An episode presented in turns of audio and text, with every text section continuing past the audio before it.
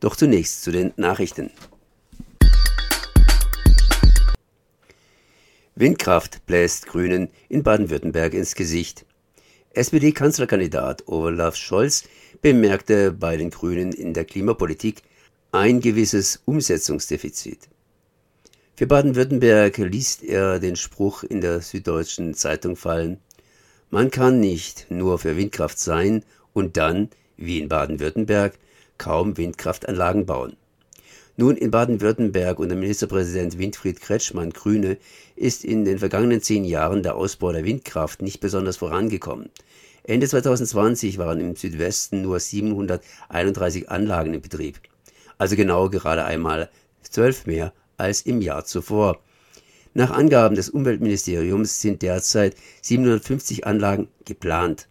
Zum Vergleich, in Niedersachsen stehen mehr als 6350 Windräder. Aber Grün-Schwarz im Südwesten hat sich vorgenommen, nun zur Aufholjagd anzusetzen. Nun SPD-Kanzlerkandidat Olaf Scholz sinniert, nach der Wahl könnte Rot, Grün, Gelb eine schöne Bundesregierungsfarbe sein unter anderem. Baden-Württembergs Umweltministerin Tekla Walker, Grüne, warf Scholz Scheinheiligkeit vor.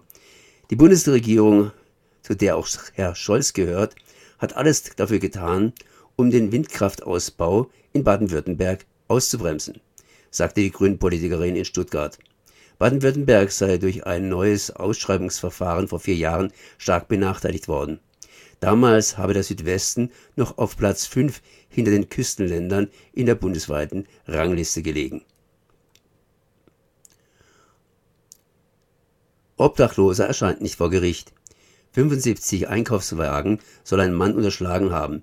Ihm wurde vorgeworfen, nach Einkaufstouren in Supermärkten zwischen Mai und August 2020 diese nicht zurückgebracht zu haben. Nun ist der anberaumte Prozess vor dem Amtsgericht Freiburg am jetzigen Mittwoch gegen den obdachlosen Mann ausgefallen. Die Ladung konnte dem 65-Jährigen nicht zugestellt werden. Ich bin eine Frau. Mit dem Kreisverband der Grünen in Reutlingen hat im Juli 2021 ein Mann auf einem Frauenquotenplatz mit diesen Worten für den Vorstand kandidiert. Darf er, darf die das? Ja, denn der verheiratete Familienvater mit zwei Kindern und drei Tagebart definiert sich als Frau. Mit seiner Aktion hat David Ellison das Vorhaben seiner eigenen Partei, die Transition via Sprechakt zum Gesetz zu machen, ad absurdum geführt. Niemand hat ihm widersprochen.